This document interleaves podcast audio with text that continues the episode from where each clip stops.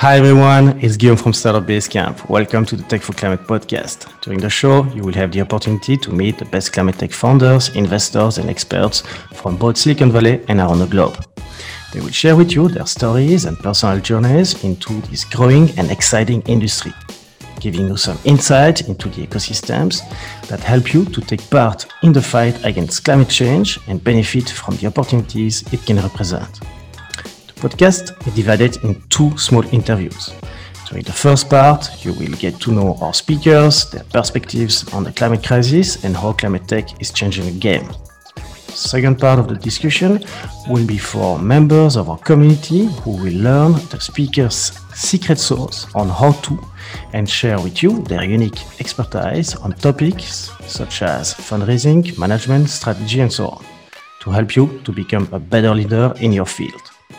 So before we start, I would like to quickly share what we are doing at Startup Basecamp to support climate tech founders in accessing resources and gaining visibility with investors they seek. Our initiatives include a membership-based community platform offering access to a dedicated Slack group with a growing number of founders, experts, and investors from around the world and a series of exclusive content such as interviews, weekly job listings, events, and our quarterly online pitch of night opportunity. But more than a place where you can learn, exchange, and grow, we are building a matchmaking service to facilitate connections between our members and top investors and experts in the field. And soon, alongside with other top investors, we will be launching a small fund to co-invest in the growth and acceleration of our members. Finally, all of this is possible because of your support and donations. We are a small self-funded team and we want you to be part of this collective movement against climate change. So please share one episode with a friend and subscribe to the channels. As an added bonus, we will plant a tree for each of our subscribers each time we reach 1000 new fans or donors. Do not hesitate to connect with me via social media or email guillaume at Startup Basecamp. Thanks a lot for listening. I hope to get in touch with you soon. And now, let's go for the show. Hi everyone, in today's episode we will speak with Mike Winterfield, founder and managing partners at Active Impact Investments. Founded in 2018, Active Impact Investments is a certified B Corp based in Vancouver, Canada whose mission is to support environmental sustainability through profitable investment. With their Fund 2, they focus on providing funds and talent access to accelerate the growth of early stage climate tech companies in North America that are capable of achieving venture scale while solving the most urgent environmental issues. I was excited to have Mike on the show to learn more about his adventurous story and passion for getting lost in nature, building high performing teams, and creating impact at scale through investments and support of early stage climate startup. During his journey, Mike has worn many different hats. Firstly, as a successful executive in a large professional recruitment company, then as a COO in a fast growing SaaS company, and now as a founder of a successful fund and board member in various fast growing startups. During the show, Mike will give a greater detail into Active Impact investment early days, their investment thesis, and how they enable founders to make impact in their growth journey. Then we will cover the why behind their Corp certification versus traditional fund model and how the LP base sees it. Mike will also share his very interesting views on the climate tech ecosystem today and how you can join the movement. Finally, he will highlight underdog areas in climate tech in which he sees exciting potential for investments and growth. In the second part of the show, Mike will share his secret sauce that you can use to increase your odds of fundraising successfully, as well as some interesting tips on how to build high performing teams. Lastly, you will hear these valuable tips for founders and investors on achieving work life balance in this fast paced world. Mike, welcome to the show. Hi, Mike. Welcome to the Tech for Climate podcast. We are super happy and excited to have you here with us uh, today for this new episode of our investor series. Thanks so much. Thanks for having me. So, before we start, could you please give us a 30 second uh, introduction about uh, active impact investments? Sure. Yeah. So uh, we we're a venture capital fund that uh, has has two different funds in operation right now, and uh, our second fund is uh, exclusively investing in climate tech solutions. Uh, we're based here in uh, North Vancouver, BC, and we deploy capital primarily across Canada and the United States at the seed stage and the Series A stage of of investing. So early early stage in companies' journeys. The exciting exciting stage, I would say. So let's start from the from the top. Can you tell us a bit more about uh, your personal uh, story and, and background? I mean, what are you passionate about? What do you do? What do you do besides work and being a, a successful uh, investor? Some people will say like, what makes you feel inspired or like your best self? I mean, who is Mike? Yeah, yeah, yeah. I love it. Um, yeah, so I think what makes me feel inspired in my best self, is uh, adventure and, and nature. Um, you know, I, I, grew up in a, in a small town um, in uh, in Ontario, and always loved being uh, you know up at cottages and out in water and going for hikes and exploring and and uh, getting lost and having to having to uh, call call my dad or my mom and uh, get them to, to, to drag me back home because I'd I'd gone. Uh, it, it, was more fun going somewhere and seeing how far you could go than uh, needing to get back home. so uh, a few of my friends would have got roped into those types of adventures. And, and that really kind of continued for me in life. I actually ended up moving out to Vancouver um, in my early 20s mostly just because I came out here one time on a vacation and I was just it was just jaw dropping the amount of beauty. Uh, I came out for ski vacation and you know seeing the mountains and seeing the ocean and and uh, and and living in the city you you could almost sort of believe that you know you're on vacation at all times because these were these were the landscapes I used to visit when I was when I was going on vacation uh, living near Toronto so yeah, that's uh, that's my happy place is uh, is doing something that's sort of travel or adventure or learning or tasting something new or trying something new and and uh, and and being in in in in nature. Exciting, and uh, that's uh, when I when I hear a description of Vancouver, it reminds me so much of San Francisco and and the whole Bay Area. You know, this uh, mix between ocean nature oh, that's uh, ah that's blue like it's uh, it's boiling in my my blood. I love that. So tell us a bit more about uh, your uh, your different work and in, in, a way life experiences. I mean you you but more on the work side this time uh, that led you to to the launch of uh, active impact investment. I mean what did you learn that in a way you would have not if you had a different journey? Mm-hmm. Yeah I, I certainly didn't sort of choose venture capital. I feel like venture capital kind of chose me, or I or I accidentally backed into it. Um, a lot of people I meet in this industry come from um, you know investment banking backgrounds or you know different uh, you know particular stru- structured finance uh, education or, or work experience. For me, it was it was uh, it was operations, and, and in operations, it was actually mostly mostly sales and sales leadership.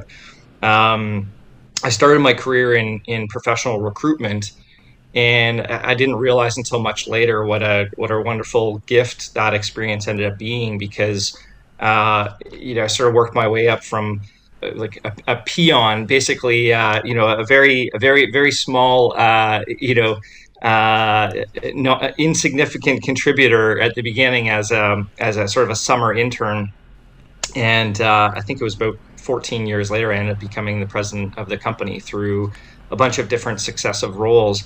Uh, but really, what I was learning over those years were, were, a few things. It was, you know, it was a whole bunch of sales experience, and then if you do well at sales, you get promoted and you become a, you know, a sales leader, a sales manager, and then a, you know, vice president, a president, and so on. Um, and so, in that organization, I actually ended up having an opportunity to to manage about 300 people in in a fairly large sales team, and um, and so you know, later in my life, I kind of look back at those couple things and say, you know, I had a, an opportunity to manage a couple hundred people, you know, in venture capital. As you're working with small startups, it's it's really helpful to be able to to to you know talk to people and guide them through that experience as they scale. Um, and then second, that I had an opportunity to hire thousands of people. You know, we, we were we were uh, commissioned. We were the largest um, professional recruitment company in Canada. We were commissioned by you know small and and Fortune 500 companies um, to help them identify talent. And uh, and and again, I think a lot about my role today and what people ask me my job is today. And and I think you know the ability to identify talent is is just such a huge piece of it. Uh, both when you're doing an investment, you're deciding which founders you should you should bet on. Um, but then even after you've made an investment and you're trying to offer post investment support, uh, it's it's in helping those founders to, to to then be able to scale their teams. So so those were those were two things that I took from the professional recruitment space that were that were really valuable and continue to be valuable for for me is helping with sales and sales management and and uh, and, and talent screening. Um, and then after I worked there, I went over and I had the opportunity to work in a um, sort of a software services company that, that actually became software services and uh, subscription software uh, products called Traction on Demand. So I joined them as COO. And again, what a gift having the opportunity to work there. It's um, you know, for those that don't know the geography here, they're they're just a uh, a great up and coming um, small you know software shop in you know really sexy industry. Uh, you know, uh, partnered with Salesforce.com, so really sort of riding that rocket ship of growth over the course of the last decade. Um, so I joined them as employee number 60 and and left when they were at uh, 300 employees. So it was uh, that was a three year time frame with just you know amazing lessons packed in there of what's going on in a company during that stage of, of scale, and um, and got to learn a whole new industry. And and and while I was there, you know, uh, helped to do a couple of uh, M&A transactions, and we did our geographic expansion across Canada and the U.S. and and we also launched some some products, which was essentially the commercialization of uh, services projects that had been done and turning those into products. And so I actually went over and became president of one of those companies that we launched, um, a company called Traction Rec. And so got to be part of that company from employee number one up to you know over 20 employees and and having uh, you know having the first few million dollars worth of, of uh, customer revenue coming in from from product sales. Um, and then after traction was was active impact. And so uh, you know there were sort of four industries uh, mixed in there a bunch of different roles and experiences. And um, and active impact was really just me trying to figure out how i could scale this opportunity of giving you know small businesses what they need right? And small businesses need resources. They need money and they need and so how do you how do you kind of package those two together in a in a thoughtful way? And what I came to learn was that venture capital is really you know one of the leading structures that has been set up to do that. And so I just in a hurry went out there and tried to learn what venture capital was all about and the people who were doing a good job with it how, how were they doing it and and and what should we go out there and, and build for for the market need any uh, any any um, maybe resource or, or people that uh, you would recommend on that sense that you uh, learn uh, you know about how to become a venture capitalist? Oh man. Um, Oh, a couple, just like that. I was not supposed to uh, ask you that no, but uh, you know, it was no, a good segue. Fine. yeah, I mean, I like the short answer I would tell you is, I mean, I asked everybody. nice. I, uh, you know, I probably went out on a thousand different uh, coffee dates and uh, you know Zoom calls and phone calls and and I just you know actually found a lot of people so gracious and generous with with their time uh, to to talk to someone who you know I know how busy they are and and they were willing to do that. But um, yeah one that comes to mind is in in town here in Vancouver there's a there's another fund uh, that really paved the way in impact investing in in Canada in a lot of ways called renewal funds.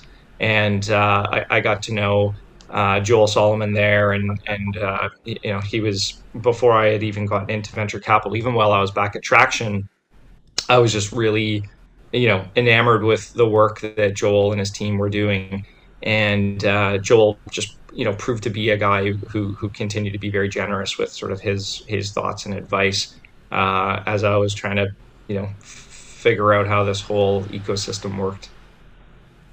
So in, in this whole experience that uh, you mentioned, this whole journey, professional journey, um, what was your driver in a way to jump into the uh, climate and impact, uh, you know, industry? Uh, I mean, any specific aha moments that you, you can mm-hmm. recall or, or would define as such? Yeah, you know, I I think it was it was a series of different things. And so I'll just, you know, I'll share one story that, that sort of sticks out for me, but, you know, I, I can't call it the aha moment. Um, you know, my wife and I had always loved traveling. So we, we've done a lot of travel. Um, obviously, I understand the irony of saying that now with the, the GHG emissions that are, that are produced through travel. So, so now it's um, a bit of a guilty pleasure, let's say. Um, but uh, yeah, I traveled to, you know, over 50 countries around the world and when we uh, when we first had our uh, our son, um, I suppose a you're already starting to think a little bit more about you know the future and the world that you hope that your kids grow up in. Um, on one particular trip, we went to visit some some family that was uh, living in Beijing at the time, and it was the first time that I had uh, traveled to a city. And this is this is uh, nine years ago now it was the first time I had traveled to a city where people were warning me about uh, the air quality when we when we landed, and uh, they said, you know, after a couple of days, your throat will start to hurt, and you know, indeed it did, and um, and it was one of the first times I can remember. Um, you know, we, we live now with the, the forest fires a little more frequently, unfortunately, around here, and so we'll we'll get the skies that are you know muted out from the from the smoke, but um, I hadn't seen that at that time in my life. So landing in Beijing, looking up and trying to see the sun, it, it was it was actually quite hard to see because of uh, because of this this uh, pollution in the air. Our throats did hurt. The apartment we were staying in uh, had to get cleaned on a daily basis because if you if you wiped your finger along any surface, it had accumulated so much of this um, this soot.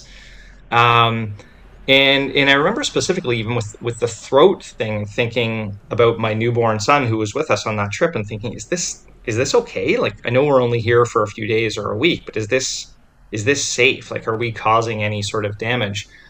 And then I thought about all the people that were living there, that you know, the millions and millions of people that were living there and experiencing that daily, and getting warned to maybe not go outside and and not be in the in nature and the outdoors, and not to be exercising.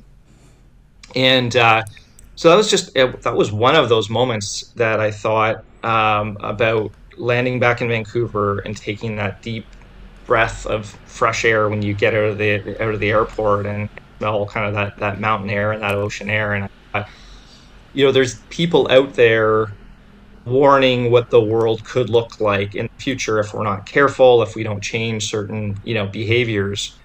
And what dawned on me is that this isn't a warning for the future. I mean, this is a warning for right now. I mean, we're already across that tipping point in certain cities around the world, and it's just not what I want for Vancouver. It's not what I want for any city around the world. And so, yeah, that that was one that helped to kind of crystallize my mission a little bit more and say, I just I just need to find a way to be a part of the solution.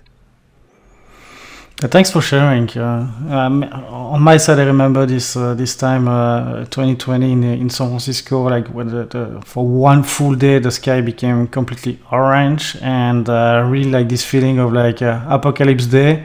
that was also like one of the air quality mm-hmm. crystal time. Like okay, we're gonna we're gonna move move on the, on that direction and, and try to change something. So let's take a, a zoom back now and zoom out about the, the uh, climate tech ecosystem uh, today. Can you give us maybe give us your uh, overview? I mean, where are we at today uh, in terms of maturity of the ecosystem? Mm-hmm. I mean, you have been active since 2018 uh, with uh, active impact investment.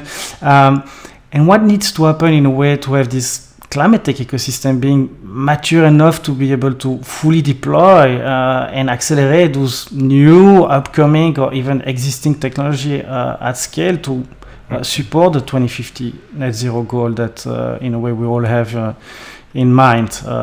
so. Uh, maybe if you have like you know some overview around at the global level, at the Canadian, North American level. I mean, tell us a bit more. Mm-hmm.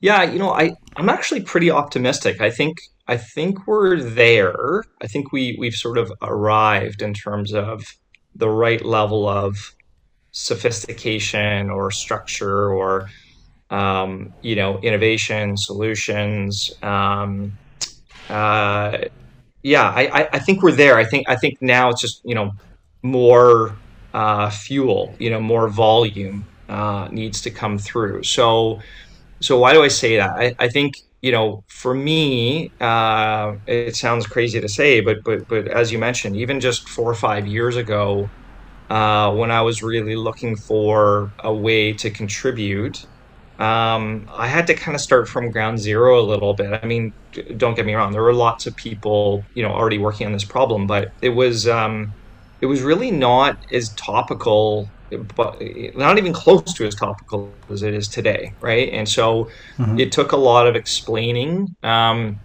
and even for me in my journey, when I, you know, when I made that decision to say, okay, I, I, I want to contribute. So how can I contribute? So you look around and you say, okay, well, this is a, a giant societal problem. Whose responsibility is it to fix it? And I think, you know, the challenge, if you go back 10 years ago, 20 years ago, what have you, is the first place people would look would be to say government or not for profit, right? This this this should be dealt with by uh, you know the people whose job it is to to sort of you know uh, govern govern our nations, uh, or this should be dealt with by some do-gooders who are going to collect some charity money and who have a specific cause to you know save the whales or clean the air or you know whatever it might be and that allowed a whole bunch of people to sort of live in their you know live in their bubble and uh, you know put put their head down and say okay I, I can just go about my day to day way I see fit because someone is out there working on the problem. So the first tipping point I think is where people say, uh oh, that's not going to be enough.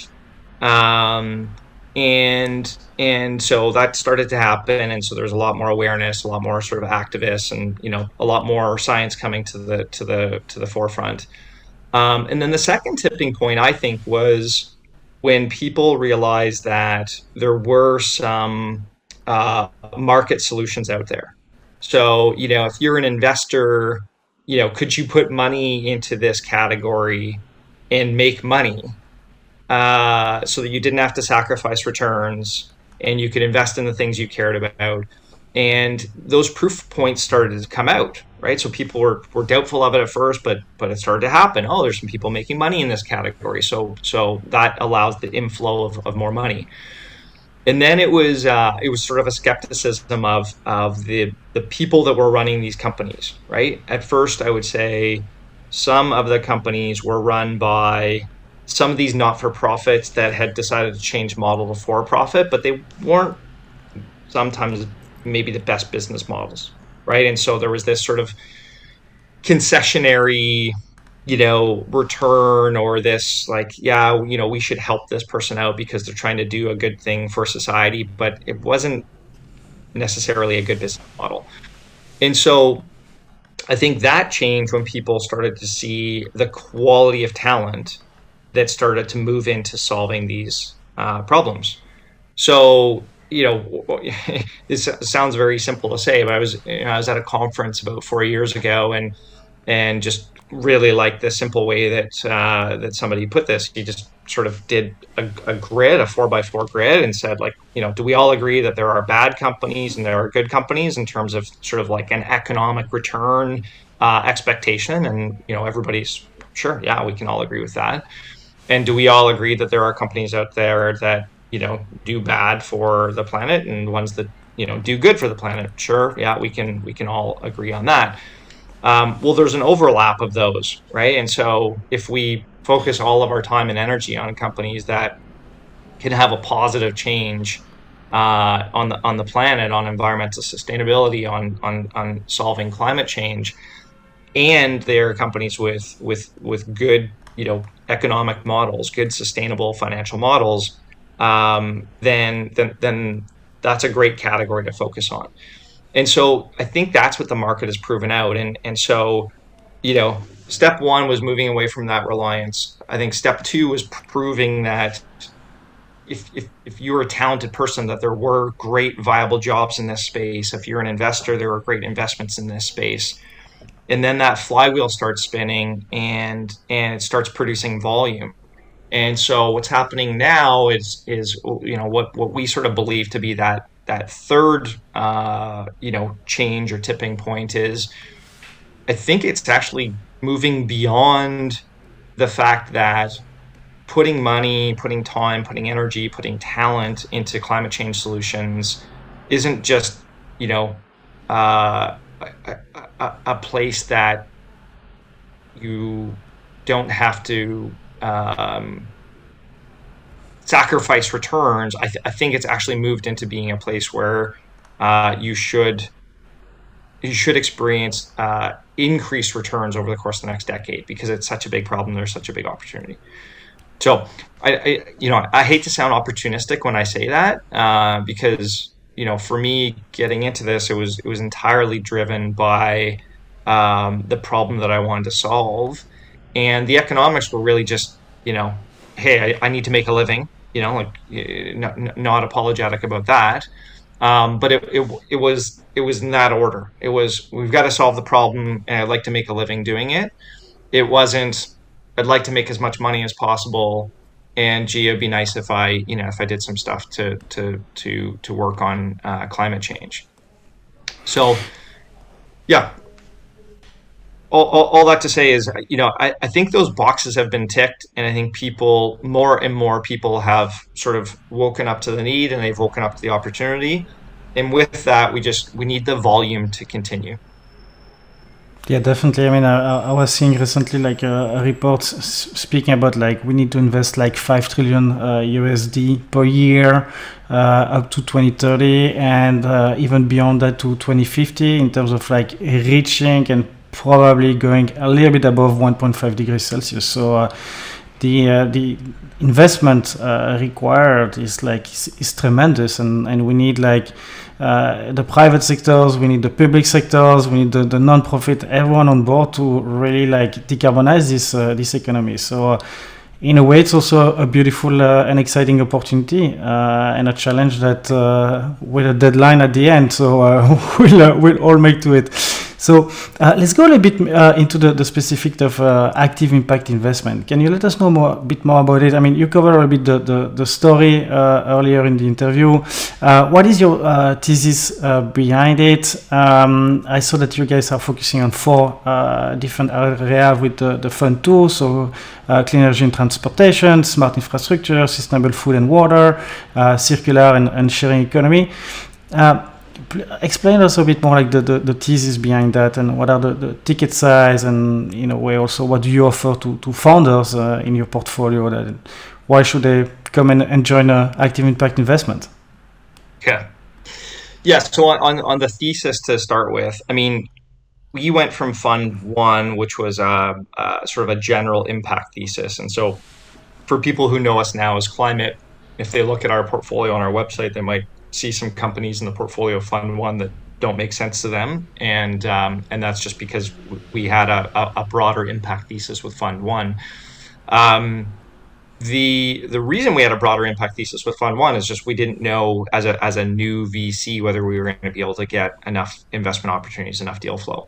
Um, so about halfway through fund one, we re- realized that that that was not an issue. We were seeing a, a high number of high quality companies it allowed us to sort of tighten the thesis to what we were really passionate about, which was climate change. And so moving into fund two, when you look at those four categories, um, I don't, to be honest with you, I mean, I don't, I don't think there's anything, uh, you know, uh, any sort of epiphany around those four categories. They, they just happen to be four areas that cause massive GHG emissions in the world, and that's what we're trying to solve. And so, again, we started from the problem and worked our way down. So, those are four big problem categories. Number one. Um, number two, I would say, you know, in the you know in the world of innovation, I would also say that those are those are sort of like there's a convergence of mega trends that are happening there. So that you know you, you get this like really cool um, you know, um, bunch of activity happening in those areas. Um, but how we serve those areas is, is actually a little bit different than some funds. So I would say we are much more B2B than B2C. So, um, you know, if, yeah, every fund has to try to pick what they're, you know, what they're good at or better at. Uh, and we tend to be more software and services. And so, why? uh, the honest answer on why is I came from B2B in my 20 years of operations experience. And so I'm much more confident uh, speaking to a founder and assessing their business and deciding whether it's a good investment or not. So it helps with the screening. Uh, and then on the post investment support, you know, we tend to be a fund that really rolls up our sleeves and helps a lot after investment. And so those are companies that I feel comfortable you know being intimately involved with the the management team and sitting on the board and and um, and, and helping out.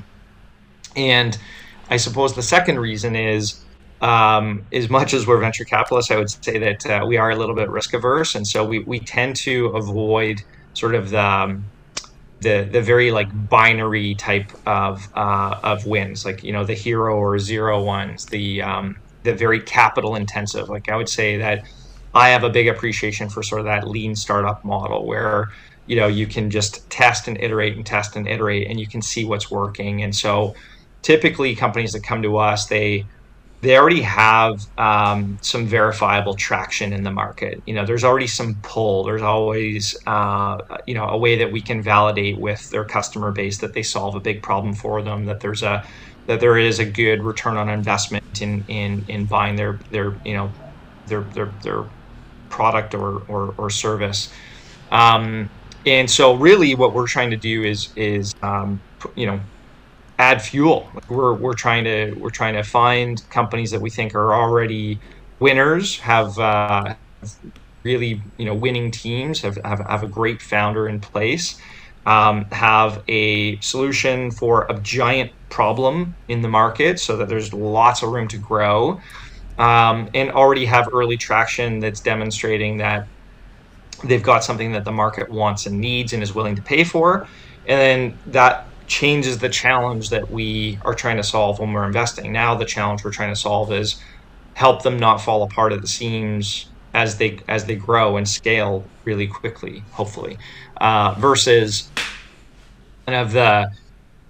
I, I, have a lot of admiration for VCs that, that are able to do these moonshots. Uh, it's, it's not it's that's just not our category. So the the the visionaries out there who you know invest in a in an idea on the back of a of, of a cocktail napkin, and uh, and say, yeah, I think this is a, a new market that's going to get you know invented and created, and uh, if if we build it, they will come. Uh, so to be clear, that's that's that's not us right now. Anyways, maybe we'll build that competency in the future. Yeah, but also keep in mind that this kind of uh, investment are also like a, a lot of storytelling and uh, all the one that didn't go through that uh, no one is like bragging about it. But anyway, so mm-hmm. I saw that uh, you also uh, chose for active impact investment to be a, a certified B Corp. Uh, why mm-hmm. that that model and how does your you know how do your LPs uh, sees it? Like, is that something that uh, you know, turn them off, excite them? What are the, the implications around that, and why did you choose that? Yeah, actually, my B Corp journey goes back, I think, eight years ago, and it was, uh, yeah, it was just, it was during a transition in my career where I was trying to figure out what I wanted to do next, and I was lucky enough to to meet up with somebody who was running a management consulting firm, and um, and the the structure of that management consulting firm. And I had always loved you know building businesses and solving business problems. And so I was I was attracted to management consulting. But you know he he was really um, at the forefront of, of this sort of like stakeholder engagement and and where should profit kind of fit amongst the the group of motives and introduced me to the B Corp movement and introduced me to conscious capitalism movement coming out of California and that was another one of those aha moments, right? Uh, f- for me, where um, eh, look, I, I like I had a I had a great job, uh, was paid well, was was good at what I did, liked what I did, but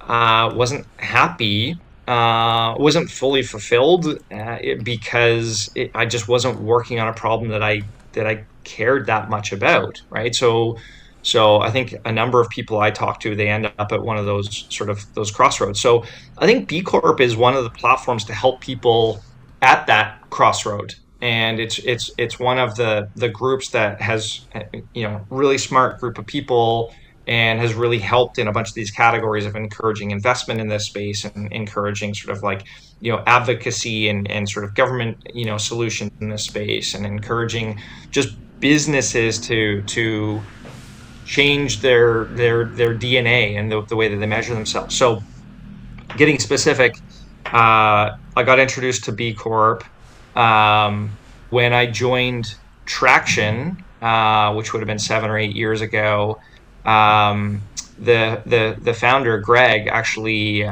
after I introduced him to B Corp he he agreed for Traction to become a B Corp uh, upon my joining. And so that was sort of my first opportunity to see B Corp uh, baked into an organization and see the good that it could have. And and uh, and and then once I founded Active Impact um, I wanted that to be part of our founding story and to to you know signal to the market that this was a group that we wanted to support and to signal to the market that uh, we stood behind the things that we were saying and doing you know that, uh, that that these were you know these were really kind of baked into our systems policies procedures legal framework etc um, so how do investors think about it? I don't i don't think many know about it. I don't think i don't know if they care. Um, uh, I think a, a, couple do. Uh, I don't think any are turned off by it. Um, uh, but but you know, to be honest, I didn't do it for investors. I did it for I did it for us. You know, I, mm-hmm. I uh, B Lab is a is a, is a not for profit, and it's it's you know it's it's it's a movement that I wanted to be a part of of supporting, and uh, so having our company member was a part of showing that showing that support. Thank you for sharing. So uh, let, us go back to the the, the investment uh, landscape for a little bit. Um, and this is always like the, the, the question I would like to ask to uh, really get like this overview of like according to you, like what are the, the, the sectors that are most promising uh, for you today in terms of what I call the impact uh, cash return or ICR, uh, meaning like building impactful companies while creating highly profitable business? Do you see any underdogs, uh, subsectors, areas uh, in the, the, the, climate industry in itself that uh, investors should look at or that you're looking at right now? Oh man, you know, give us the the gold nuggets.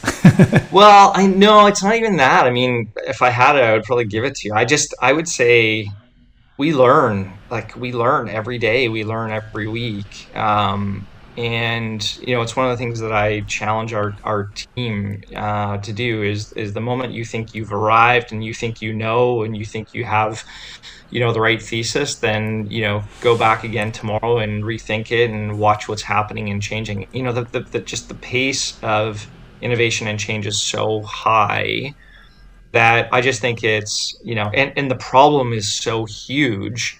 Um uh you know i i think if you're picking the right founders focused on this market in general i think there will actually be i think there will be a lot of winners um and uh, and so yeah, what are what are we backing? I think you know we're we're backing ones that we'd learn about um, that that might you know they, they, they would have fit our thesis uh, generally and and you know we we have some opinions of of the future and what the future is going to look like but um yeah it uh I don't, I don't know. I'm doing a terrible job of answering this question. Uh, so, but everything is gold for you, uh, Mike. That's uh, that's great. No, just like maybe you know, it's like there's just uh, hot sectors like you know, carbon captures or um, I, I, don't know, like hydrogen, green hydrogen versus like the, the brown one. Uh, there's like yeah. different like you know hot topics where uh, people get excited about, and maybe you see like you know. Yeah, sorry. I, I guess I didn't I didn't give a lot of, of real examples, but you know, if you if you scroll across our portfolio, you know, yeah, hot sectors. I mean, we've we've invested in in like you know EV charging infrastructure. Is obviously, you know, we, we see the pace of, of EV adoption and believe that that uh, you know the you know the world will move very quickly to you know predominantly EVs. Um, you know, we've invested in um, circular economy solutions. We've invested in um, sort, sort of like uh, ESG, you know, climate uh, software for for for measurement for organizations because I think you know that's become you know very you know very big uh, theme. We've invested in you know uh, accelerating the adoption of community solar. So so you know just looking at um, you know ways to to uh, transition uh, from fossil fuels and and and uh, make it easier for for uh, solar developers to do that. Um, we've invested in last mile solar um, with uh, you know with portable portable batteries. Um, we've invested in in uh, uh, building um, you know building retrofit software, and so how to scan huge portfolios for uh, real estate asset owners to figure out you know which projects they could do to to uh, decarbonize. Um, yeah, so it's it's it's it's. I, I, guess that's why I'm I'm. My answer I gave you before was maybe a bit of a non-answer in, in saying you know this is a big category. I think there'll be a lot of winners. I I think what we would say that we're trying to do is to try to have a really nice diversification of solutions versus having a high concent. You know, our, our concentration is in is in climate tech. Our, our concentration is predominantly around software and B two B solutions. Uh, mm. But then, but then trying to have diversification by uh, by hitting a lot of different, you know, c- coming at the problem from a lot of different angles. Okay, so Two last questions before we, we close on this uh, this part of the interview. Uh, one super important. It's um, it's about impact. I mean, and especially uh, active impact investments uh, who are all in there. Uh, so how do you measure impact? Do you have any like specific like you know, process framework? Uh, do you rely on, on scientists and experts to validate the, the tech and, and the impact that those companies um, or startups will are promising? I mean, is there any criteria in terms of uh, CO2 uh, or maybe social impact? Uh, because you know there is also this uh, greenwashing. Everybody's like to, mm-hmm. to put a, a, climate and a tech uh, together and say that uh, we're going to do a lot. But what is the what is the format for you guys? Yeah. So so look, I mean, I think it's important that we contribute to some of the most established frameworks out there, and so you know, we we it's important for us to just kind of keep up to date on what's going there. What, what we, the SDGs have been widely accepted, and so how how does the work that we do tie into the SDGs? Um, B Corp has a has a has a, an assessment and a measurement measurement framework, and so you know how do our portfolio companies uh, compare to that? Um, you, you, you know you have uh, several other sort of well adopted frameworks, Iris, uh, Iris Plus, and and um, you know in, impact management project and so on.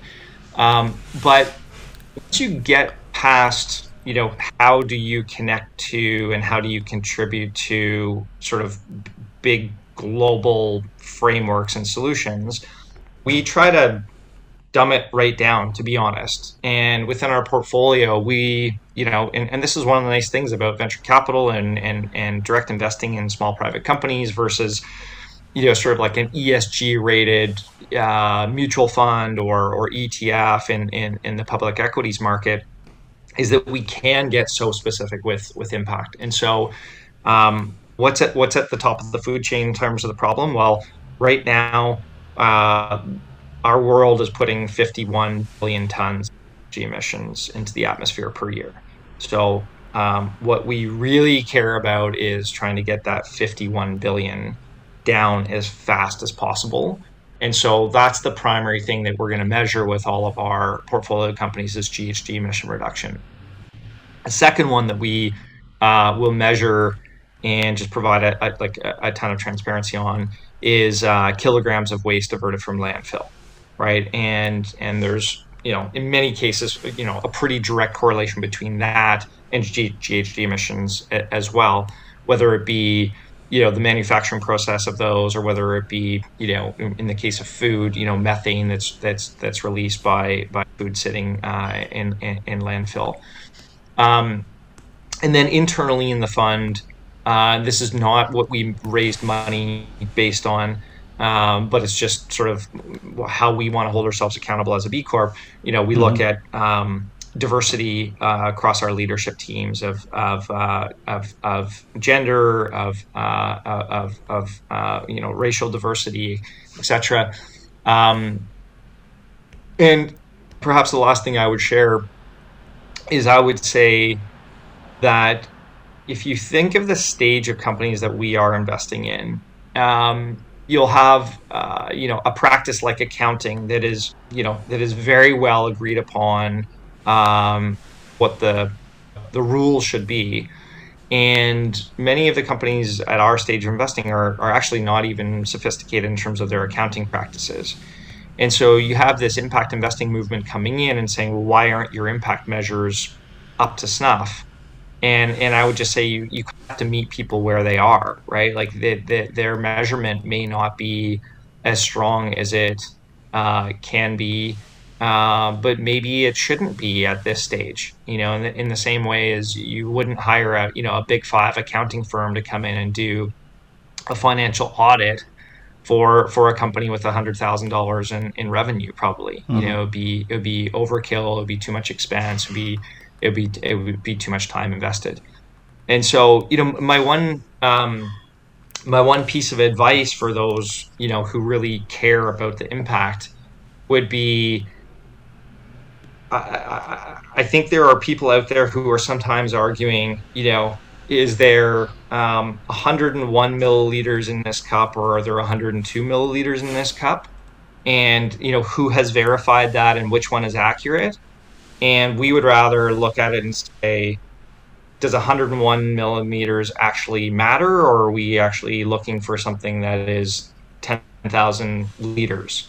Right. Yeah. And so if it's 10,000 liters versus, you know, X number of milliliters, and you got it wrong by a factor of, you know, five or 10%, uh, it, it, it, it doesn't matter, right? You, you just, you have to focus on the things that have, that have big, big impact and and be you know directionally correct in terms of the measurement. Yeah.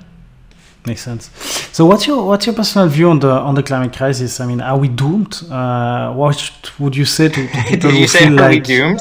Yeah, how we do? It's Like literally, like I mean, what would you say to people who feel like demoralized oh. by, you know, all those terrible news and already visible consequences uh, of climate change? I mean, you're living there, you saw like the, the smog and uh, you know like the drought, blah blah blah. I mean, yeah. we, we know all of them, especially uh, COP26 now. Like uh, you have all the media's like also flooding us, so it's kind of a bit uh, like the demoralization uh, and yeah. uh, you know the general public feeling guilty about this uh, uh you know carbon footprint uh, that could be uh, argue yeah. about it. So what's your what's your opinion? I mean you see so many tech so many solution. Are we in a mix that we need tech only or tech non-profit government? Are we going to make it? Tell us. Give us We're some hope. We're going to make it. No I, I, I mentioned earlier i mean i i am an optimist for sure. Um, and and you mentioned kind of some of these different emotions that people are feeling right? This uh, anxiety or they're feeling guilt or they're feeling whatever. And and i would just say those emotions are are kind of useless. Like i, I would ask people who are feeling that way to get involved right? And and now more than ever there are very easy ways to to enroll and list your your, your services. Um, if you are a high performing talent in any industry um, and you and you have a skill set that people need, then you can move over to a company that's solving climate solutions, or you can found a company that's solving climate solutions, and you'll help that company to to succeed and grow. Um, if you have excess money, and then as an investor, I mean, you can choose to put your money into uh, climate tech companies and support their their uh, their their early or later stage growth. Um, so there's there's there's things that can be done about it by by pretty much everybody um, versus you know the you know the fist pounding and you know things need to change and uh, you know it, it's it's it's it's more important now that people are taking action.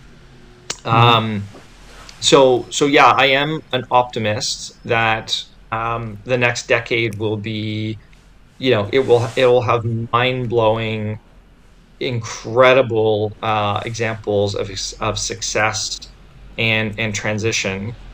Um, however, uh, there there there has been some uh, well, there's been there's been a lot of damage already, right? There's been a lot of damage that is irreversible. Um, I, uh, you know, don't quote me on the exact number, but uh, over 60% of biodiversity has been wiped off the planet in the last 50 years. Um, so uh, where I'm quoting that from is, is the last uh, World Wildlife Report. So when you hear numbers like that, and when you when you realize you know the amount of ocean rise that is inevitable and and sort of you know how much human migration that's going to force and you know like i say biodiversity loss and uh, amount of forest that has been cut down and and you know uh, amount that the ocean has has risen in temperature the fact that we're already 1.1 degree above pre-industrial times in terms of temperature raise um, we can't go back from that, right? Um, so so it is a shame that it got as far as it did. Um, and so for for that I'm I'm you know I'm I'm sad. Uh, but know we move on and we we we become a part of the solution and and uh, and on the solution side yes I'm extremely optimistic. Um, uh, and and and I think you know this next ten years is yeah it is going to be very very exciting to watch it unfold, and it'll be more exciting to watch it unfold if all of your viewers and and uh, and and everybody else takes a takes a, a strong and hard position in terms of how they can get involved. So how, how can the, the, the community of, uh, of investors, founders, experts uh, listening to the to the show today can can help you? How can they help us? Yeah.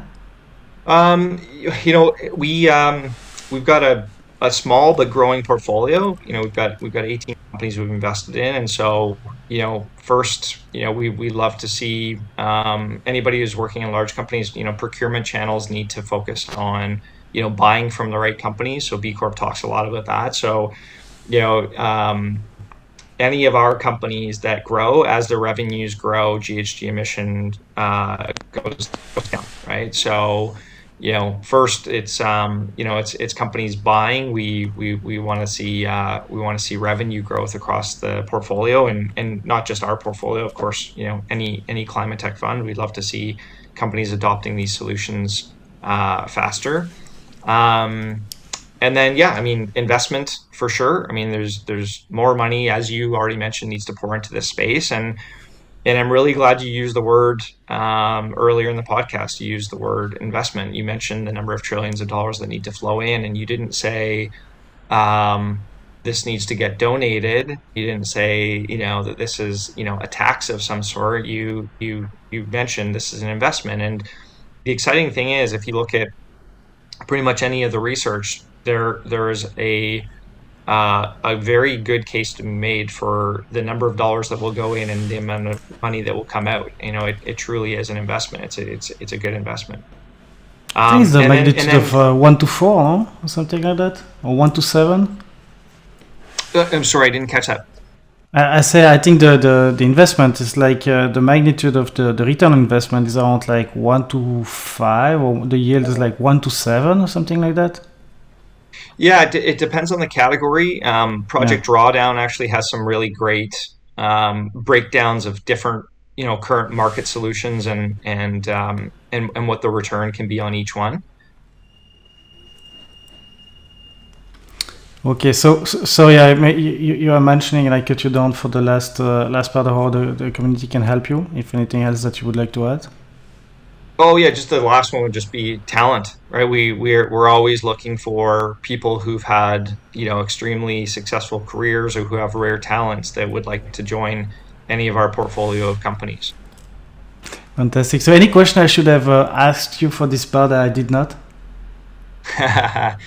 um, No, you're you're great. You ask uh, you ask a lot of really good questions. Um, no, nothing I can think of. okay, cool. So, thank you so much, Mike, for, for your time and your uh, incredible insight on uh, on the industry. And I'm so excited to, to see this. I mean, to see so many brilliant people like, like you and, and your team at Active uh, Impact Investment putting so much effort to move the, the ball towards a, a better and cleaner world. So, uh, thank you so much. Oh, thanks for hosting me, and thanks for everything you do. I mean, I think you know it's uh, it's platforms like like uh, you know Tech for for Climate podcast that are that are uh, so important as well, just to you know get this information out there, and and so yeah, uh, thank, thanks for you do.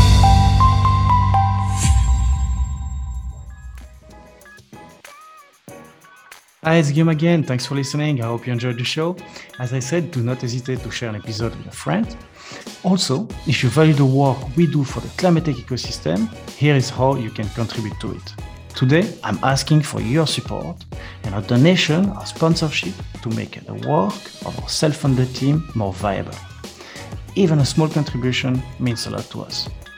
In any case, I will invite you to subscribe to our channels and visit our website startupbasecamp.org to discover more episodes like this one and get your membership to access all our members' exclusive content. So remember, all of this is possible because of your support and donation. And we want you to be part of this collective movement against climate change. Let's keep in touch, and I hope you will enjoy our next show with us.